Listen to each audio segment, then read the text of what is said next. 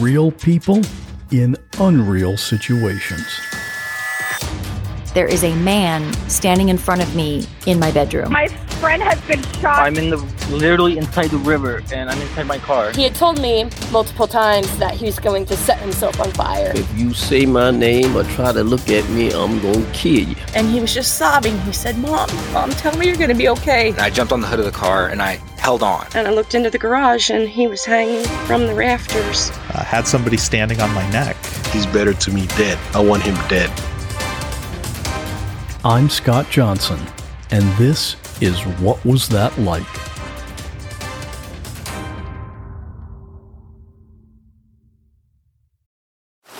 Now on Netflix, inspired by the unbelievable true story of a fake hitman, comes the new movie, Hitman, from Academy Award nominee Richard Linklater. At 96% certified fresh on Rotten Tomatoes, critics are calling Hitman a smart, sexy crime thriller with surprises at every turn. Starring Glen Powell and Adria Arjona, Hitman. Now playing on Netflix and in select theaters. Rated R. We took it all. We brought them to our land. An endless night, ember hot and icy cold. The rage of the earth. We made this curse. Carved it in the blood on our backs. We did not see. We could not, but she did. And in the end, what will I become? Senua's Saga, Hellblade 2. Play it now with Game Pass. Hey, this is Scott, the host of the show, and this is a bonus episode. If this were a regular episode, you'd be hearing someone telling the story of how they survived a mass shooting, or when they got attacked by a grizzly bear, or that time they won $100,000 on Wheel of Fortune. We have guests on with all kinds of crazy stories, and they tell exactly what happened firsthand. But this episode is different. A while back, I asked my listeners to send in their stories about a specific topic childbirth. What happened, what went right, and in some cases, what went wrong. This is real life, and not every story has a happy ending. I also wanted to let you know about a special story that I got from Sylvia in Australia about her experience with postpartum psychosis. This is a very unusual story. Sylvia recorded it, but there was an issue with the audio, so I couldn't include it in the actual podcast. However, you can read it in the show notes for this episode at whatwasthatlike.com slash 91. I really enjoyed hearing these stories, and to those who sent one in, thank you. And if you have a story about something unusual that's happened to you, not necessarily related to childbirth, but anything unusual or interesting, hang around and at the end I'll tell you how we might be able to use that here on the podcast in a future episode. And now let's hear about those babies. Hi, Scott. This is Christy from Mississippi. I have an interesting childbirth story that I wanted to share. On January 20th, 1997, I was pregnant with my second child, a daughter. I woke up around 4:20 a.m. with contractions about 5 minutes apart. My husband and I left home shortly after 4:30 a.m. and dropped off our 2-year-old son at the babysitter's. We headed south for a 45-minute drive to the hospital. At this time, my contractions were four minutes apart, but soon after that, they started getting closer and a little bit stronger, but I still wasn't too alarmed. I told my husband to call our parents and let them know that we were on our way, but to tell them not to rush because it would be a while. However, my daughter had other plans. We were about 15 minutes from the hospital when my water broke, and I could tell that my daughter would be born very soon. My husband kept driving, and he was about to pass under an interstate when the time had come. I could feel the baby starting to come out. My husband pulled over and he called the highway patrol from the car phone and was immediately connected to the ambulance service dispatcher. By the time the ambulance arrived, my baby was here. Her father wrapped her in his leather jacket because it was a very cold night. After a quick ride in the ambulance, we arrived at the hospital. Thankfully, everyone was healthy and we had quite a story to tell. Not only did we get an applause from the doctors and the staff as we were entering the hospital, but two local newspapers came and interviewed us about the experience.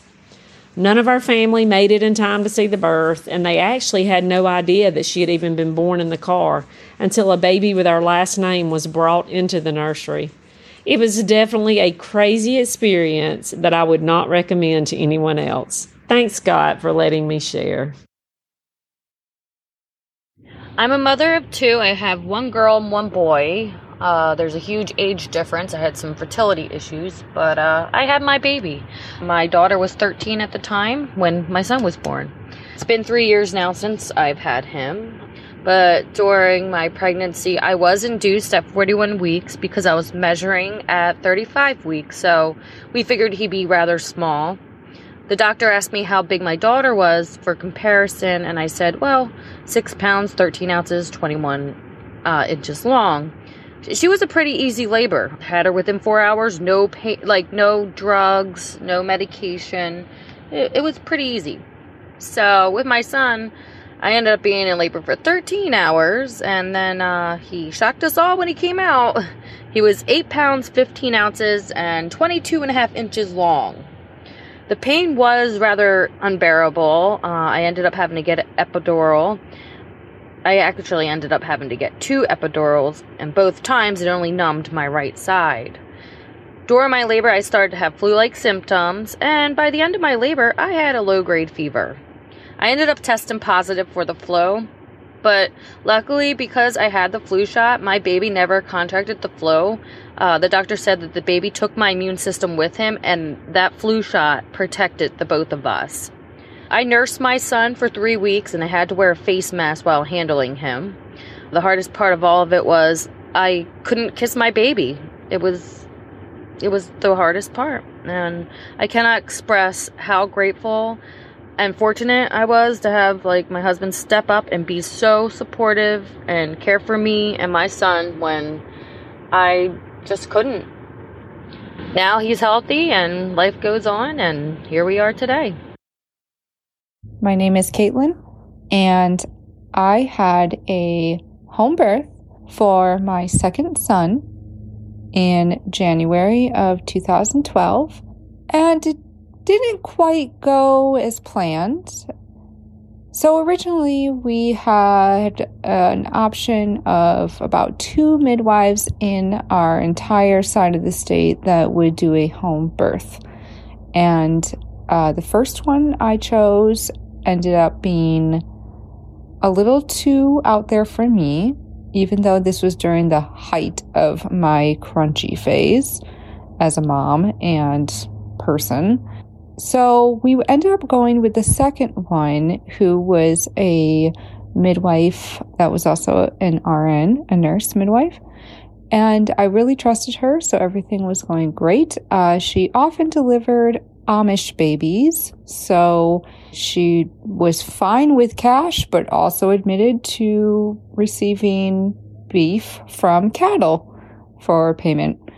We did not have any cattle and lived in the city. So, meanwhile, I was 40 weeks and I was at my due date uh, the night before our son was born and in tears because I was never going to have this baby ever. So the next morning, not even, it was 2:30 a.m. I woke up and was in full-blown labor. And so this from start to finish was about four and a half hours. And he came very fast and furious, and things started right away. Yet my husband thought this was a good time to maybe go back to sleep while I bounced around on a yoga ball in our living room. So after a couple hours of that, I uh, essentially kicked him and told him it was time. But by that point, it was way too close to time. So he called his mother, who lived about a mile from us, and she was a seasoned labor and delivery nurse. She still is for many years. And she rushed over to take our oldest son over to a neighbor's house, but also stuck around because she noticed things were progressing very quickly. So, as she stayed with us while we waited for the midwife, I ended up just as a runaway train. It was out of control, and I was feeling ready to have that baby quick. So I'm on all fours, mooing like a cow in my tiny little bathroom, stuck between the toilet and the shower. And my mother in law is humming away in the kitchen, enjoying herself while she hand washes dishes and dries them and brews coffee and yells out to me how I'm just doing fine, honey. And I wasn't pleased. I did not care for the scent of coffee, so I hollered about that and started screaming, Who the fuck is making coffee? It was her.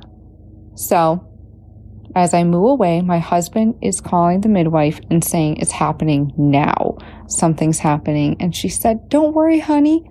I've talked many fathers through delivering their own babies before. It's going to be fine. And he said, well, then call one of them. I'm not equipped for this. Meanwhile, I am moving my way towards the birthing tub, which was also a children's kiddie pool sort of deal. It was something I ordered from Texas online with my birth kit. And it was a small swimming pool you would normally put in your driveway, but this time it was in our living room and it was covered in really happy sea creatures, uh, smiling sharks, some jellyfish. Uh, either way, they were there only to serve as an anger focal point for me later. So my husband is running around the house, which, by the way, we prepped for this for a long time. And somehow he still thought the water heater wasn't the correct temperature. He threw on a tool belt for some dumb reason and was trying to hook up a garden hose to our kitchen sink to fill the tub. Once the tub was filled enough and at the correct temperature, I got in and continued mooing. Later, I realized I had to push, and midwives were not there. My mother in law uh, was kind of concerned that the baby was going to be coming out very soon. So I screamed at her, Will you please check me for dilation?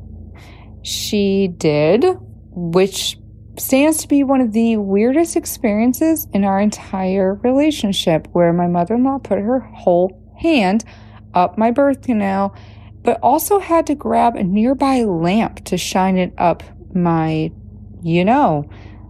So that went good. And she said I was almost ready, but to try to hold on till the midwives got there. So that was not happening. My body just started pushing that baby out. Like, it's like telling someone to stop throwing up mid vomit. Can't stop it. It just was happening. So I'm pushing this big honking baby out when the midwives are trying to haul their oxygen tanks up the steps and in the house. And my water had already broken, the baby was coming, and he was there within 20 minutes or so. That went smoothly. He was healthy. We were all overjoyed. There was more shouting from me about donuts and wine at 10 a.m. And after that, we had all our families come over later. Well, my mother in law and father in law are long divorced, do not speak at all. But over that past year, my mother in law bonded with my husband's stepmother, and they had a little Maltese dog, a female, and decided to breed it with my mother in law's male Maltese. The puppies were born approximately five days before our son was born at home and one of those puppies was promised to my parents. So all the families gather in the living room to welcome the new baby, but it turns out they only wanted to talk about how bad they felt for Lily, the female Maltese, while she gave birth to five puppies. Meanwhile, I'm sitting there in the living room, stitched up on the couch that I had just given birth next to hours before and they all wanted to show off pictures of the puppy, everything. I don't think they really even noticed there was a human genetically related child next to them, or literally in their arms, that a human woman, myself, had just pushed out this eight pound, 10 ounce grandson for. So it went really well. And thank you for listening to my home birth TED Talk.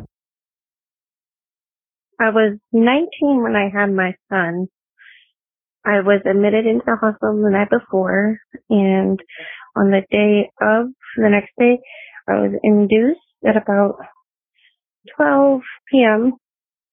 and it was pretty strange. I um I remember walking around a lot because I felt really restless. I got up one time and I'm like, oh, I have to use the restroom and just peed on the floor and I was like, oh, I should clean that up because might as well be do something with myself and the nurses were like, oh no, we, they can do that and I felt bad. So anyways, as time goes on, contractions start, everything happens. I got the epidural, but the epidural only works on half of me vertically, so my like leg was numb and my arm was numb and that was it. And so I felt just about everything almost. But during the time of me giving birth, I, uh, they had to put me upside down almost on the bed. And I remember I was upside down and I passed out. And then when I woke up, I was right side up and my son was out of me. And I don't remember much because I was quite out of it, obviously. And I was bleeding profusely, apparently. I remember my, uh, doctor was, or my midwife was, uh, panicking because she's like, we have to get you stitched up. This is really bad. And when they were doing that, they handed me my son and I was shaking so badly. I could, I had no strength and I had to hand him over, unfortunately, because I'm like, I don't want to drop him. And so I had to give him back to the nurse. I'm like, I have to give him back to you. This is happening too much because the midwife, her stitches kept slipping and it was, I felt all of that. And it was I just remember telling the midwife, please don't make it hurt, please don't make it hurt. And everything went well. Though after that, I had to be on iron supplements. After the fact, I found out that I almost died of blood loss. My son was born healthy. This is Kristen, and this is the story of my first time giving birth. So actually, I was born at home, and I think that that really influenced my ideas about what I wanted my giving birth experience to be like. So when I was pregnant, I was planning for a home birth and my parents drove out to Denver where we lived and they were going to be there for the birth of my baby and a little bit after to meet their newest grandchild. So the day that I was in labor, my mom and dad were there. My mom was making me food and rubbing my back. And it was just really nice to have my mom there. And we were in touch with the midwife a little bit throughout the day, but every time we talked to her, she said, Oh, it sounds like textbook early labor. So later in the day, my water broke. And so that was one of the indications of calling the midwife to say, come now. So we did. And so she said, okay, she was on her way. And then after they hung up, my mom told my husband, you need to call her back. I am seeing something when um, Kristen has a contraction. So we called her back and she told my husband to put her off speakerphone. I think the concern was that what my mom was seeing was the umbilical cord, but I still could hear her even though it was on normal. Uh, the phone was on normal level. And I heard her say, Kristen needs to push really hard for her next contraction. So the next contraction came and a foot came out. so the midwife said, hang up and call 911. So we hung up and called 911. They were on their way. We called the midwife back and she stayed on the phone with my husband the whole rest of her drive over. And she got there and immediately put the Doppler in my belly, which is what hears the baby's heart rate. And the baby's heart rate was fine, which was a really good sign that the baby was not in stress, distress. And then about a minute or two later, the paramedics got there and ultimately I ended up having to climb off the bed with a foot sticking out of my body get a robe on, get on the gurney. They wheeled me to the ambulance. We took an ambulance ride to the hospital. Um, my husband followed quickly behind and wheeled me, you know, once we got to the hospital, I was wheeled to the operating room and the doctor said, I think she's going to deliver this baby breech, but um, I just need to check the positioning first, which was the most painful thing up until that point I had experienced. And that's when they discovered that the baby was not only breech, but sunny side up. And then the other leg was externally rotated and bent kind of like in tree pose from yoga. So he said to me, we're putting you under and we're getting this baby out now. Finally, the gat, they put a thing over my face and I finally went out. I, I'm, you know, I don't remember that really.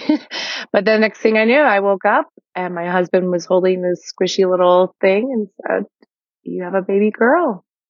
We had kept the sex of the baby um, a surprise. So I was pretty altered from the anesthesia and then the drugs because, you know, I had an emergency C-section.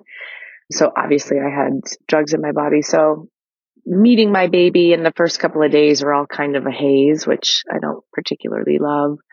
But I have a safe, healthy baby who's now four and a half. And then three years later, I did get my home birth experience. I had a successful VBAC with my son, which stands for vaginal birth after cesarean and successfully delivered a baby at home. So that's it. My first home birth turned into an emergency C-section of a breech baby who's now still just a little spitfire, amazing spirit. And my son is a little mischievous little guy. Uh, thanks for listening. What can I say? When I plan a week of meals, I like to have some variety. And with hundreds of meals to choose from, CookUnity has that part covered. Go to cookunity.com slash what or enter code WHAT before checkout to get 50% off your first week. Not too long ago, I tried the cauliflower and chickpea coconut curry. I love curry anyway, but even if you're not normally a fan, you should try this one. It's one of the dishes prepared by chef Michelle Bernstein here in Florida. She has a couple of restaurants here, and she's also a judge on the TV show Chopped, so you may have already seen her. But aside from the taste, it's the convenience. Because let's face it, even if I knew how to cook, I don't have time. These meals are delivered fully cooked. So when mealtime rolls around, I pick out what I feel like eating, and within just a few minutes, it's ready. No prep and no cleanup. And when I say variety, I'm talking over 350 different meals from dozens of chefs. You can decide based on a chef you like, or protein content, or just what you prefer. The menus are updated weekly, so there's always something new. Make the best meal plan ever with the convenience, chef level quality, and endless variety of CookUnity. Go to cookunity.com slash what or enter code what before checkout for 50% off your first week. That's 50% off your first week by using code what or going to cookunity.com slash what. We took it all. We brought them to our land. An endless night, ember hot and icy cold. The rage of the earth. We made this curse. Carved it in the blood on our backs. We did not see. We could not, but she did. And in the end, what will I become? Senua's Saga. Hellblade 2. Play it now with Game Pass. Grand Canyon University, an affordable private Christian university, is one of the largest and fastest growing universities in the country, offering more than 270 programs online. In addition to federal grants and aid, GCU's online students received nearly $130 million in institutional scholarships in 2022. Find your purpose at Grand Canyon University. Private, Christian, affordable. Visit gcu.edu slash myoffer to see the scholarships you may qualify for. My name is Denise, and my birth story is about the day I was born. The story happens over 52 years ago. My mother arrived at the hospital to deliver me and found out that I was breech, meaning my bottom and feet were positioned first instead of my head. This meant significant complications could occur, and the nurse was very concerned. The doctor had been called, but was not getting to the hospital fast enough. The nurse kept telling my mother not to push, to wait for the doctor to get there, but that just wasn't possible, and I was delivered before the doctor arrived. Once the doctor did arrive, it was apparent why he was late. He showed up stinking drunk to the hospital. Because of the breech delivery, My left foot was bent during the process. So the doctor took one look at me and told my parents that the entire left side of my body was paralyzed, then left the room. Fortunately, before my parents could fully process this information, the nurse assured them that I was not paralyzed, I just had a club foot. So I was placed in the cast that covered almost my whole leg for a while. I'm happy to say that there were no lasting effects from that unusual delivery. Love your show. Thank you. This is Jennifer, and this is my birth story. Back in 2004, I was pregnant for the first time. I had gestational diabetes, and I had a really hard time controlling it, so my baby grew quite large. And at 35 weeks, they said he needed to come out. She said it kind of quietly, and I didn't quite hear her, and since it was my first child and I was quite scared, I kind of ignored her, hoping that I wouldn't have to have him that day, but I did. So we went to the hospital, me and my husband, and we had to wait around for a while because we needed to test if my baby's lungs were mature enough. And so did the test and it waited about eight hours and about 8 p.m. on November 4th, 2004, my son was born. He was born at 35 weeks, but he weighed 10 pounds, 8 ounces. He was quite large. he seemed okay. They did put him in the NICU to make sure because he was born so early, but he did okay. He got to go home. I think he was there for about four days and we went home. I was at the time trying to exclusively breastfeed. I was doing what everybody told me to do. They showed me how to put him on. He latched perfectly. He would suck, but he wouldn't do it for very long. He was very tired. He was very tired. He didn't once open his eyes for the first week of his life. Never opened them. He slept all the time. And I was doing everything they told me to do, putting him on, waking him up, because he really wouldn't wake up to feed. He, he didn't cry at all. And he would latch on, but he would only suck for a little bit until he fell asleep. Finally, about after a week, I was like, this baby doesn't seem right. He wasn't, um, waking up on his own at all, slept all the time, and I finally took him to the ER and they told me he was severely dehydrated. If he had went another day, he could have died. And they took her back to the NICU and they pulled me aside and they wanted to talk to me like, what'd you do to your child? And I told them I, I did what I thought was best. I put him on. Everybody told me he would be fine. He would be fine. He was a big baby. He would be fine. Well, he wasn't. I had to learn the hard way that I wasn't producing enough milk and he needed to be bottle fed. So that's what happened. He's okay now, 16 years old.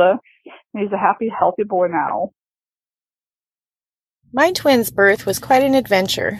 I was 28 years old and was recently separated from my husband, and I had a one and a half year old son.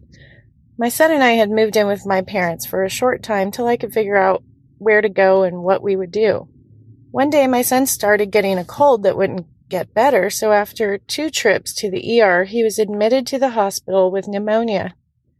The doctors informed me that he had a collapsed lung and would need surgery to remove this tissue that had grown around his little lung. My son's dad came to see him a couple of times and basically left me to deal with our son for over a month while he was in the hospital. I was so stressed and sad he was finally able to come home and they put in a PICC line so I could administer antibiotics at home for him so we wouldn't have to stay at the hospital. It was exhausting. One night I decided to go meet a friend for a drink after my son was finally better. While at the restaurant, I ran into an old friend from high school and we exchanged numbers to catch up. That led to a dinner invite and also said, bring my son with us. I was so surprised and I felt like it would be Good to do something and get out of the house. At the end of the night, we put him to bed and ended up having a little too much to drink and we had sex. I guess I did it a little bit out of spite because I was so angry with my husband and all the crap that we had been, been through, not thinking much about the consequences. Never have sex with someone out of spite. It backfired big time in my case. I realized that I wasn't into him like that and didn't really talk to him again for a while. I eventually missed my period and started freaking out. Sure enough, I took a pregnancy test and it was positive. I struggled with what I would do. I was a single mom with a baby. How could I do this? My life was in no way able to manage having another baby right then. So I decided to tell him, and he said, Whatever you do is fine with me. At the time, I felt that there was no option but to have an abortion. That was what I thought would be the right decision, considering I was still married and I still had a young son. Well, a couple of weeks later, I was in the shower and I had almost passed out and felt really faint. So I went to the hospital and told them that I was about a month and a half pregnant.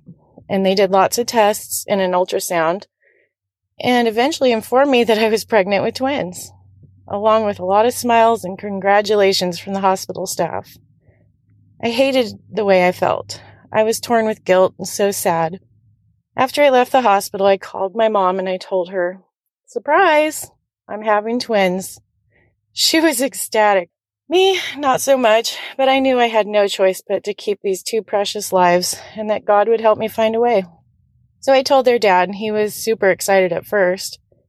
After a few months, he sat me down and said, I don't trust that those kids are mine, and I'm not signing any paperwork as their father until I have a paternity test. I said that was fine, and then the rest of the pregnancy, it only got worse. I didn't talk to him much, but I ended up on bed rest after six months because the stress and potty training a two year old was pretty tough, and I ended up going into early labor. My body started having contractions, and luckily, they gave me medication to stop it. Thank goodness for my mom. She was there to help me. The goal was to keep them baking in there for at least 36 weeks. So I did. Let me tell you, I was so bored being home, but I had so much time to bond with my son before they came, so it was wonderful to have that time alone with him. I made it to 37 weeks when I finally asked my mom for some spicy enchiladas. I w- started having contractions at 1 a.m. We left my son with my friend. My mom and I headed to the hospital. They admitted me and said, Well, you're having these babies today. So I waited around until about 8 o'clock in the morning and I called the girl's dad, as much as I didn't want to. Shortly after that, the crazy started. He showed up and was pacing all around the room. He was so stressed out. Apparently, he called everyone he knew because soon a parade of his mom, grandma, sister, aunt, two best girlfriends, his two best guy friends, they all showed up in my room while I'm in excruciating pain in my bed. Eventually, so did the rest of his family. I was so irritated. After hours of this, I begged the nurse to get them all out of there.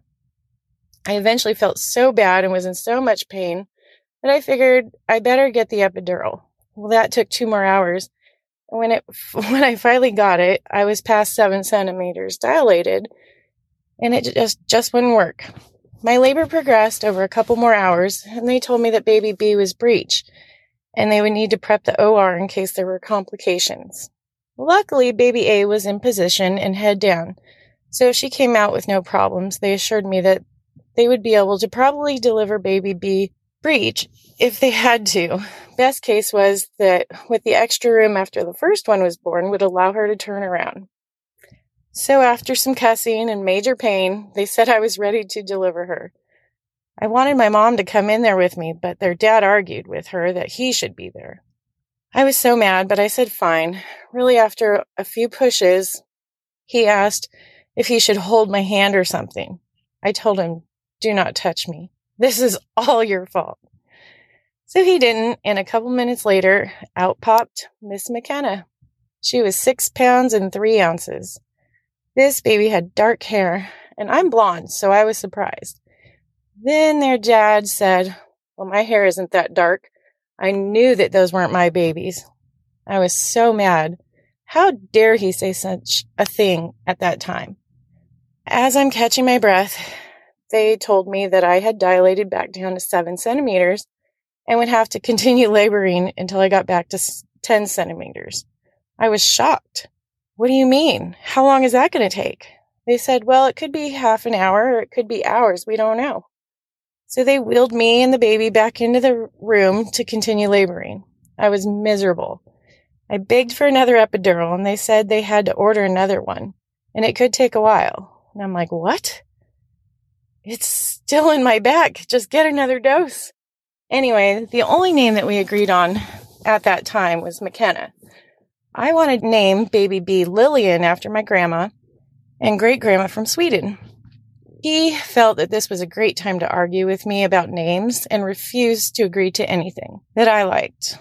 This should have been a warning that I would be dealing with this kind of thing from him for the rest of their lives. My mom finally asked him to stop, and he wouldn't, so that same sweet nurse asked him to leave the room. The nurse had left, and about two hours later, I felt this big bloop, and that baby dropped her head down low. And man, the pressure was unbelievable. I told my mom in a panic to get the nurse because she was coming out. So the nurse came in very nonchalantly and said, Oh, that baby isn't coming. But I said, Yes, she is. I could feel her head. So she checked me and sprung into action. She flung open the curtain, ran down the hall, calling for the doctor. Now I'm glad that the epidural didn't work because I would not have felt her coming. My mom looked and said she could see her head, and I was freaking out. Her dad came back in the room by that point, but luckily he was able to keep quiet. As soon as the doctor walked in the door, the baby came out all on her own. I didn't push her anything. My body just pushed her out, and he caught her just in time. My mom thought it was she was going to have to deliver her if he didn't make it. Out came my sweet baby without a name. She weighed six pounds and 13 ounces. Oh man, I was so relieved, but only for a minute. While everyone was looking at the babies, their dad started in again. What are we going to name her? I want Kayla, and I don't like anything else that you like. At that point, he had beat me down. I couldn't argue anymore. I said, fine, let's name her Kayla Lillian. I was delirious at that point, but he still wasn't happy and argued that we had to name her after his grandma Jewel. Fine, she will be Kayla Lillian Jewel. That seemed to make him pretty happy. My babies were strong, healthy, and perfect. They were so cute, and to my surprise, looked nothing alike. One was brunette, and the other was a blondie like her mama. The next day, a lady came in with the birth certificate paperwork, and since he didn't want his name as the father until a paternity test was done, I put the last names as mine. Wouldn't you know it? He just happened to walk through the door as I asked what was going on. So I told him, and he started fuming. He called me a shady bitch and yelled in the hospital room that I was trying to keep him off the birth certificate. I explained that he can change it later, and I thought he didn't want to be on it. So he ended up putting his name as the father and gave them his last name. I could probably write a book with what has happened since then with these babies and what we've gone through. And it's still going on to this day, and they are 13. But that's a story for another day. When my mother was pregnant, it wasn't standard to go to the doctors every single month or have an ultrasound unless the doctor had concerns. So my mom only went to the doctors when she found out she was pregnant and then when it was time to deliver. And when it was time to deliver, my mother delivered at the hospital, but it was a section off the hospital. So more like a birth, natural birthing center. So she goes in, delivers my brother and they're waiting for the second part of the delivery and nothing's really happening. So they're trying to get things moving along and they realize that there's something still in there so everything went to chaos. They tell her, listen, we don't know if there's another baby in there or if it's a tumor. So they're trying to speed things up to figure out everything that's going on. Unfortunately, they don't have like the uh, necessary necessary tools to do an emergency C-section right there because it's off the natural section of the hospital. They they wait a little bit longer and they end up finding out it is a baby and I am breech. So I was delivered breech and my mother started hemorrhaging. This is, she has no pain pills or anything. So she is superwoman. They were able to control the bleeding. The umbilical cord was wrapped around my neck, but thankfully I was okay. And I was a surprise of a lifetime. And since then, they did make a rule at that hospital that anybody having a baby in the birthing center ha- have at least one ultrasound just to confirm, there's no twins. My mom, she's superwoman. My name is Christy. On May 9th, I presented as a breech baby, and the doctor yelled, I see toes, and immediately sedated my mother. He proceeded to push me back up inside her and turn me around. My mother said we were both badly bruised, and the doctor said he could have lost us both. I was born during the Lucille Ball show, an original, not a rerun. That was 55 years ago. Thank you for the opportunity to share. Have a great day. Hi, Scott. I wanted to share my childbirth story with you and your listeners. When I became pregnant, I didn't feel that rush of connection with the child growing inside of me. From what I read and heard from so many other people, they reassured me that the moment I saw my baby, I would feel the connection that I had longed for and that this bond would be immediate and I would feel overwhelmed with love and attachment to this baby I'd grown inside of me for nine months. And during labor, the nurses said, just wait until that moment. You're going to get there. It'll all be worth it when you see your baby and you fall in love. And I gave birth and I felt nothing. I saw my daughter and just, it was like seeing a slimy little stranger. They put her on my chest. I nursed her. I held her. I did skin to skin. I did all of the things that I was told helped promote this amazing bond that I was supposed to be experiencing. But I, I did not experience that at all. And I faked it with my friends, with my family. Even my husband didn't know how I felt about it for quite some time because I was ashamed. I was embarrassed and I felt like an absolute monster that I didn't have this feeling that I was supposed to have. I'm a very loving and caring person. So for me to not feel that was absolutely heartbreaking. And I truly felt there was something wrong with me and that I didn't have the motherly instinct that we hear so much about. It took some time, but I now absolutely adore, love, and cherish my daughter, who's almost two years old. Um, I think for me, maybe I am just the type of person that needed to get to know my baby. And once I did, yes, I have this unbelievable bond with her. I can't imagine life without her, and I would do anything for her. But I do want us to dispel this myth that it's automatic, it's natural, and it happens right when you have a baby, because that is simply not the case. Um, after I shared my experience, I did finally have people that admitted to me that they experienced the exact same thing. I wish this was something that people were a little more open about. It would be really helpful to other mothers and parents who may not feel the initial bond that they are hoping for. Thank you. My story starts March 3rd, 2016. I had sneezed and felt wet, not super wet, felt wet. And I went to go clean up and it was a lot of, of mucus when you're pregnant. You get a lot of mucus. So, but it was a big, big clump. I ended up calling the nurse and she had told me go to the ER. So when we got to the ER, he immediately took us back. I did the test for um, water breakage and my water had broken. I was only 21 weeks pregnant that Saturday. So a couple days later on, it would be the 22 week mark. They checked me into the room and they had me hooked up to the monitor for the heartbeat and I had IVs. They would check on me every now and then, but they never really told me, hey, you're going to lose your kid. They never really told me, so, you know, this is what's going on.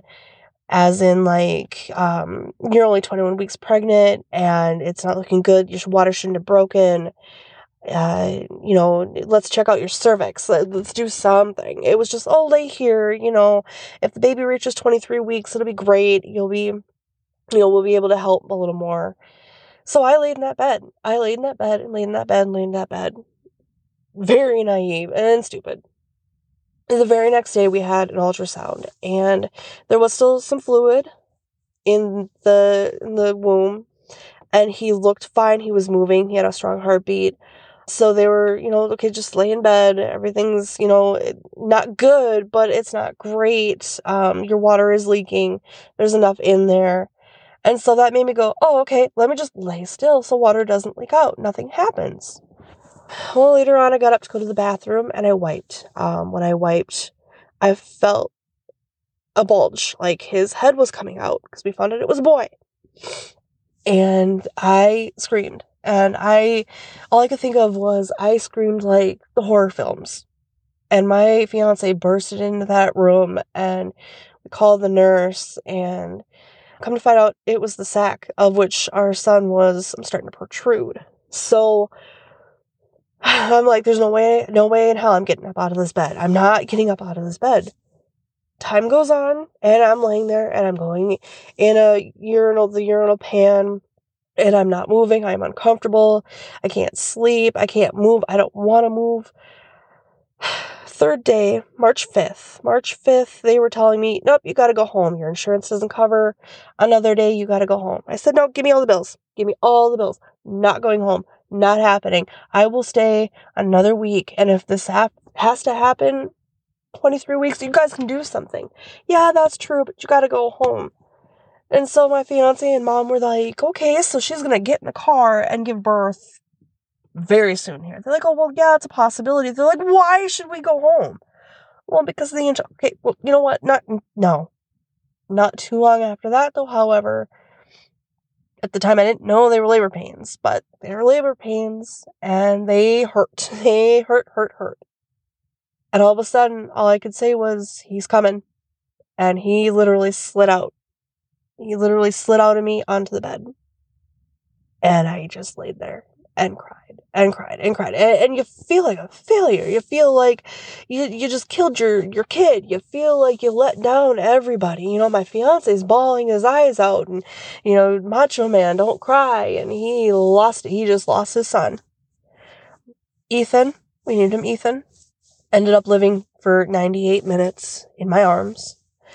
They would monitor his heart and um, just a little stethoscope, and we all took turns holding him. You know, um, his dad and his grandma and I, and he passed away.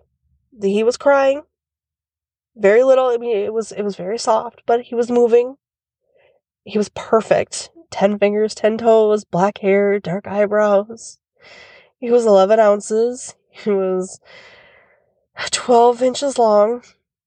And, um, my life went out the window. My heart, piece of my heart left and will never return. Just throwing it out there. They made us, before we had to leave, find a cremation service for him or a funeral home, which most places do not take babies of that size. But we finally found one. We were going to have him cremated. But before we ended up leaving at the hospital, we had him in the room with us for 10 hours because I couldn't let him go. His dad had to pry him out of my arms at 10 hours because he didn't want to remember his son.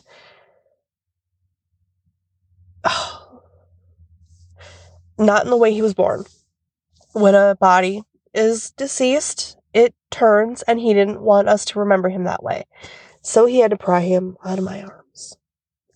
We ended up bringing him down the hallway, and there's a whole bunch of babies crying, and I heard a woman screaming in labor, and all I could think of was, I am a failure. I suck. My kid's dead. I'm never gonna get to see him again. And it was it was the worst. So um, we ended up getting to see him one last time before he was cremated. That was that was hard. Very, very, very hard. Let him go. he's cremated. He's in a very small little urn in the bedroom, and he's in a heart around my neck.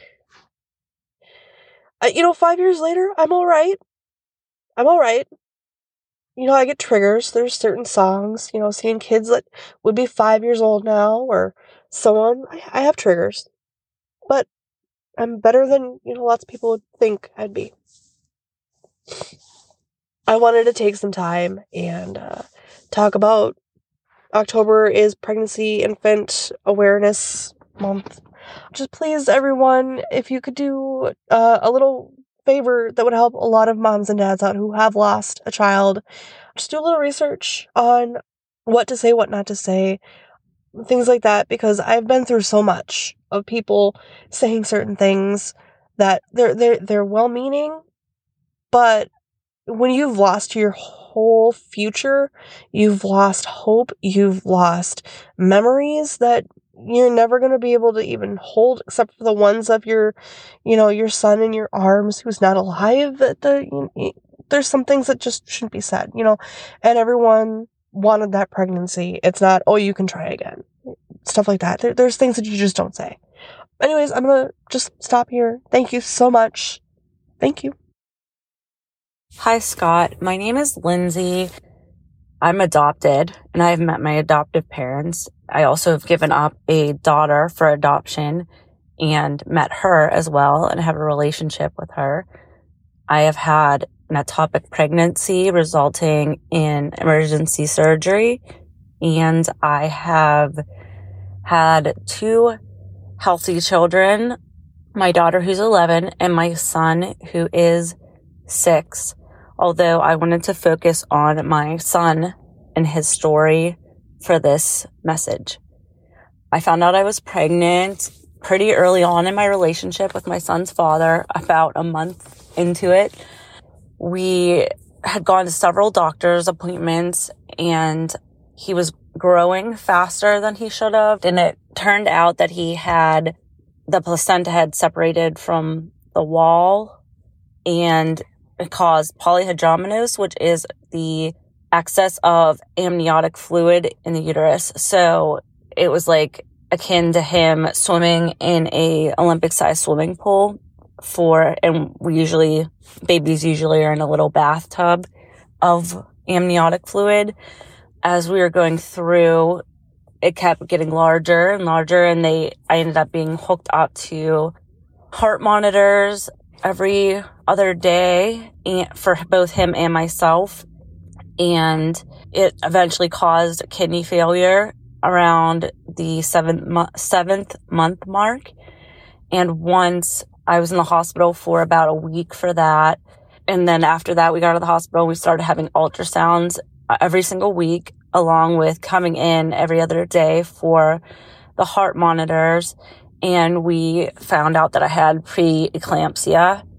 And then, um, on his due date, or not due date, a couple, a month before his due date, sorry. I went in just like any other day. They took my blood pressure and it turned out my pre-eclampsia had turned into eclampsia and they told me to notify his father and anybody else I needed because I was going to be taken back and I was having my son that day. So they induced labor and gave me the epidural and everything as we were going on, I kept pushing and pushing and he would not emerge. And we found out later that we had a naturalist doctor. So she was very intent on me giving birth naturally. And as we found out later, that would not be, it wouldn't have been feasible. Nat had made it from work and my dad had come down from work and they both stayed awake all night. This, this doctor kept making me attempt to give birth and he would, just would not come out. So everyone was staying up for like 24 hours. Finally, the other doctor came in and took one look at me and I had been pale and I had been asking the other doctor if I could just have a C-section already and just get him out. And she looked at my vitals and everything and was like, you need to go have an emergency C-section now. So next thing I know, I was headed to the OR and there was about 50 million different doctors around me and they had told my husband and myself that because of the condition I was in, I might pass out whatever I was giving birth. But as they were doing the C-section, I stayed awake the whole time. And when he, when they actually had him out, I didn't hear anything. And I said, why is there no crying? And why why is why don't I hear anything? And I remember the doctor standing over me saying, birth isn't like it is on TV. You don't always hear anything. And I knew like immediately, even though he said that, I'm like, something's wrong with my son. That's not normal. I've given birth two times before. I have like quite a history here. Like it's not right. And then all of a sudden we heard code blue everywhere and found out that he had been born not breathing and um, with a very faint heartbeat and he was blue. And so they had to take several minutes of life saving measures for him. And finally, they got him stabilized after about a minute, minute and a half, and sent him down to the NICU. And I got sent back to my room where I found where they did testing and they found out I was in liver failure and kidney failure. So I had to have some emergency medications and procedures done to save my life as well. I was in the hospital for about a week and a half and my son actually did come home with me, but we had to have daily doctor's appointments after that. Um, he was still needed to be put under a bilirubin light and have some additional breathing measures done because his breathing was very shallow. Um, so thank you for listening to my stories. Hi, my name is Megan. I am a single mom. I did the whole pregnancy alone. I went into labor with him slowly. It progressed slowly over a few days, but I just wasn't dilating enough, even on the medication that's supposed to progress labor. So, after the second day of my water leaking, I was only about six and a half centimeters, and the doctor was worried about infection for my son. So they rushed me along. It was so quick that my mom, who was with me, didn't even have time to come with me. I'd been telling them that the epidural wasn't working or the spinal. And after getting in the operating room, they did a like a test to see if I could feel anything. I said, "Yes, I do, and it hurts." And they said, "No, you don't feel pain. You just feel pressure." And proceeded to cut. It was unbelievable agony.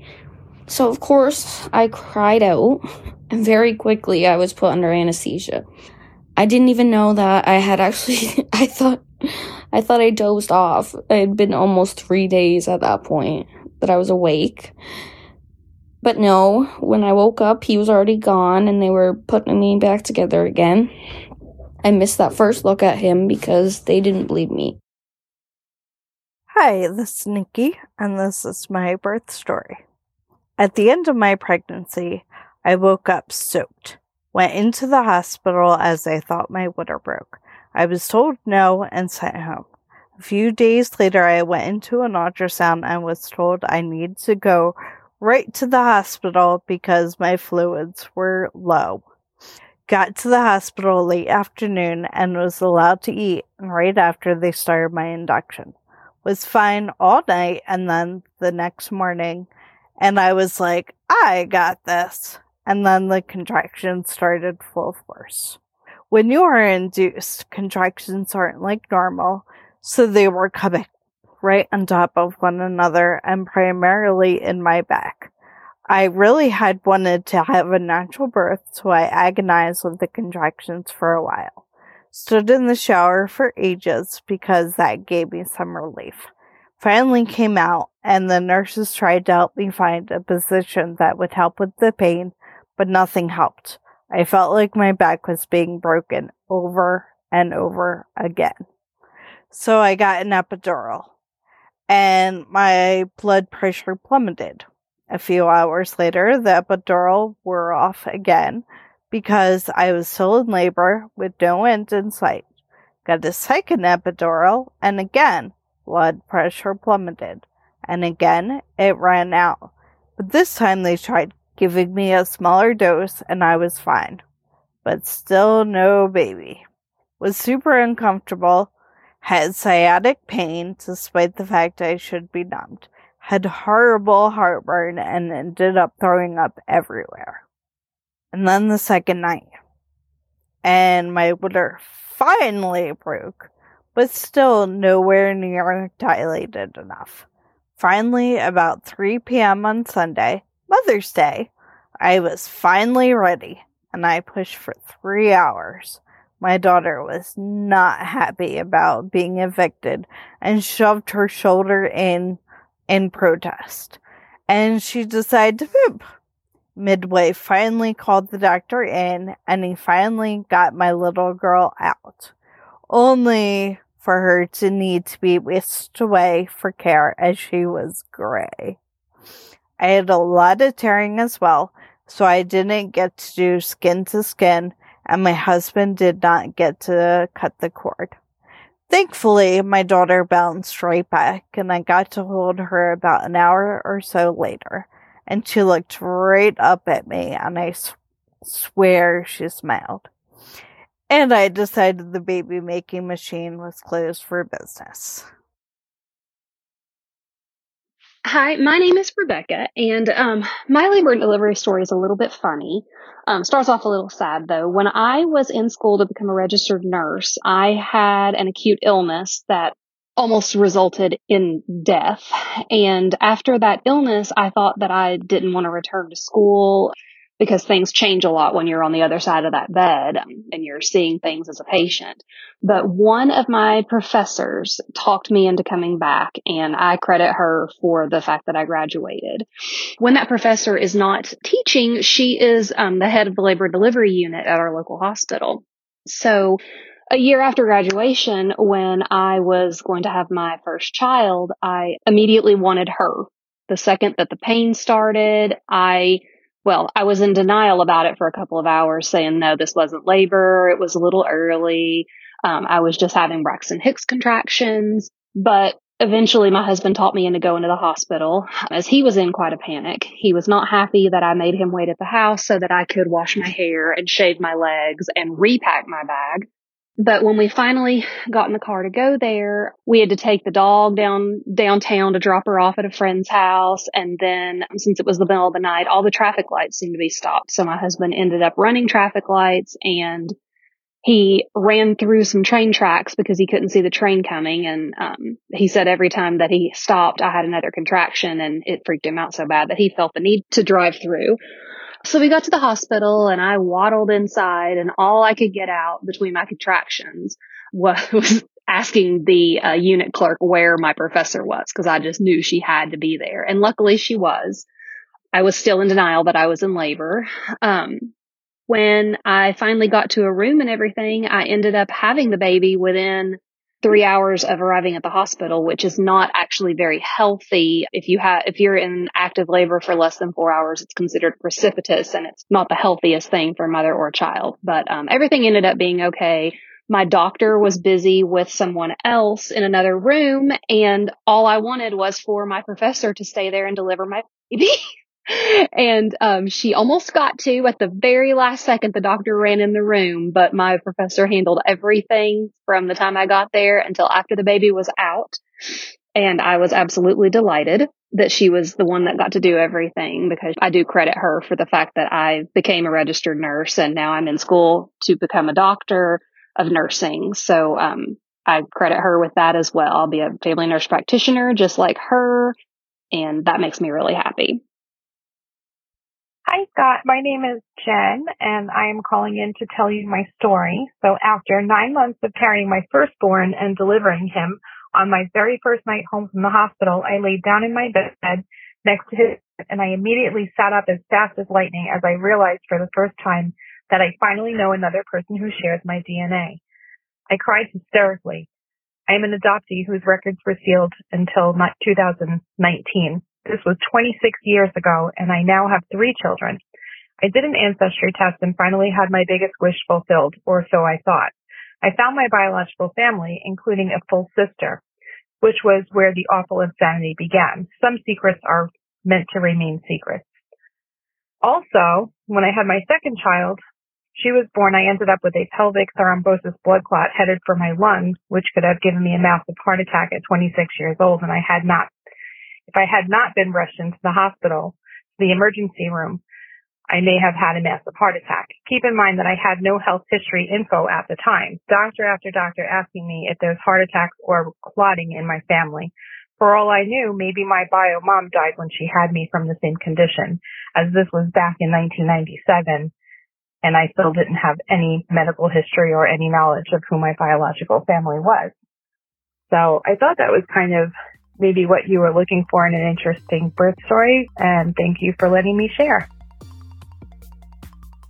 Well, that was fun. Hey, remember to check out Sylvia's story on the website page for this episode.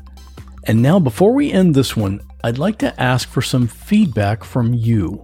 Yeah, I'm talking to you because you're the listener, and you are the most important part of this whole thing. As you probably know, each regular episode of What Was That Like ends with a segment called Listener Stories. This episode will even have one, even though the whole show was listener stories. I like to end each episode with one of these. This is just a short story, something that takes maybe three minutes, four minutes, five minutes to tell, and it's about something unusual that happened to you, the listener. Just stop and think right now what's the weirdest thing that has ever happened to you? Or what's the most surprised you've ever been? Or what was the time when something happened and you just sat there in shock for a few minutes? Or how about this? What's the story about something unusual that made you really, really happy? Hey, maybe you even have a childbirth story and we didn't get to include it in this bonus episode, and now you're inspired to tell it. That's perfect. There are a couple of ways you can get your listener story to me. One way is to just call my podcast voicemail line. That number is 727 386 9468. It's available any time of the day or night, and it's always voicemail. That line never gets answered by a human. But when you call that number, you have a three minute voicemail recording that you can do. Now, what if you get partway through and you get confused or you mess up your words or something? No big deal. Just hang up, call back, try it again. You can do that as many times as you want until you get one that you're happy with. So that's one way. But what if you're outside the US and can't call a US phone number? Or what if your story is one that takes longer than three minutes to tell? Well, that's great. If that's the case, you can just record the audio on your phone. The app that I use for this sometimes is called Hi-Q. That's just H I, then a dash, then the letter Q. It's a free app that I use on my Android phone. I think iPhones already have an app like that. So you can just record the audio and then email that audio file to me at scott at whatwasthatlike.com. So I'm really looking forward to hearing your story, and hopefully you'll hear it too on an upcoming episode in the listener story segment at the end of the show. And now we'll close with this week's listener story. You'll never guess what it's about. Next regular episode is coming up in one week, so I'll see you back here real soon. I had a very unique childbirth experience with my second. I was in my first semester of nursing school. Uh, I was just going, I was going to be due a month after the end of the semester, which was into the summer. So I was going to have a little bit of time with my baby before I had to go back to school. And I had one teacher in particular. She was teaching the fundamentals of nursing, very beginning core course. Um, she specialized in geriatrics, and she would joke with me all the time. You're not contracting, are you? Because if you are, I'm just calling an ambulance because I don't do babies. um, so there were a couple of times throughout the semester that me and some of my friends pranked her and made her think I was going into labor just to make her nervous. And uh, it kind of became this joke. Well, I was walking into my last final of the semester, which just happened to be for her class. And as we're getting ready to go in, my water breaks. And I just kind of stopped and I turned to my sister in law, who was also taking the class with me. And I said, My water just broke. And she looked at me and later she said that she knew I wasn't joking because she could see every single freckle on my face because I was so pale because I was scared. This was about a month before my due date. Um, so some of the girls ran into the teacher offices to get my instructor and they were saying her water broke. And she took a little while to come to me because she said, You guys, I'm not doing this, uh, thinking that it was a prank again. but they finally convinced her to come out. So she comes out and she kind of you know, looks at me. I was wearing a dress and she slightly lifted it up to make sure there wasn't a big bag of saline in there or something that I was using to trick her. And once she realized that, yes, I was indeed serious, she said to my sister in law, Go ahead and take her to the hospital. I'll figure out another time for you guys to be able to take your finals. So we went to the hospital and we were kind of laughing and joking about it. And I was told later that I did my fellow classmates a huge disservice because now they couldn't think about the answers on their test because they were so surprised and they just couldn't stop thinking about what had just happened. Anyway, I get to the hospital. I had planned on not doing an epidural, not because I disagree with them, but simply I just wanted to see if I could do it. And so I labored for about 24 hours and I was not progressing. And I was up and walking around and I passed this really large blood clot. And even though I had not taken OB in nursing school yet, I thought, you know, I don't think that that's supposed to happen. so we called my nurse in. She came in and checked me, and she discovered that my baby's cord was coming before the baby. It's called a prolapsed umbilical cord. It is a medical emergency. It is very, very dangerous because after, or each time you have a contraction, it cuts off the baby's blood supply. The doctor came in and he was talking to the nurses about what was going on. And I said, What does all this mean? And he said, It means you have to have a, an emergency section right now. So they started getting me prepped to go to the OR. My husband was starting to get on a suit that you have to wear to go into the OR. And the doctor said, after looking at the baby's vital signs, he said, You know what? No, I'm sorry. You can't come back. This is this is dangerous. We have to take her right now. And so they wouldn't let my husband go back with me. I remember them rushing me into the operating room and I had worked in an operating room for several years. And when I saw all those people and how fast they were setting up, I thought, oh, something bad is happening. This is very serious. They put me under general anesthesia since I didn't have an epidural in place. So I wasn't even awake for the C section. And uh, I was terrified. I went to sleep with tears rolling down my cheeks because I was sure that I was not going to survive. But when I woke up, I asked my nurse if my baby was okay. She said, Yes, she is, but they have to take her to a different hospital because the hospital I was at did not have a NICU. Um, I was told she had lost about 75% of her blood volume because, along with the prolapsed cord, I also had what's called an abrupted placenta, where the placenta begins to tear away from the wall. And the doctor said the placenta did not look healthy and it looked like it had been abrupted for days to weeks. So my baby was taken to another hospital and I stayed there to recover from my C section. The next day, they allowed my husband to drive me over to the hospital, even though I was still a patient and let me see my baby. She ended up being in the NICU for 11 days. She had to have a blood transfusion along with some antibiotics. She was on oxygen for three months after she came home, and then again for a month when she was eight months old after contracting RSV and bacterial pneumonia but she is nine years old now and she is healthy as can be. And we're so grateful to have her in our family. But it's definitely a memorable experience. I will never forget it.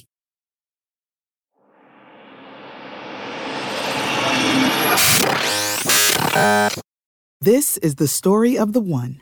As head of maintenance at a concert hall, he knows the show must always go on. That's why he works behind the scenes, ensuring every light is working the HVAC is humming, and his facility shines. With Grainger's supplies and solutions for every challenge he faces, plus 24 7 customer support, his venue never misses a beat. Call click grainger.com or just stop by. Grainger for the ones who get it done.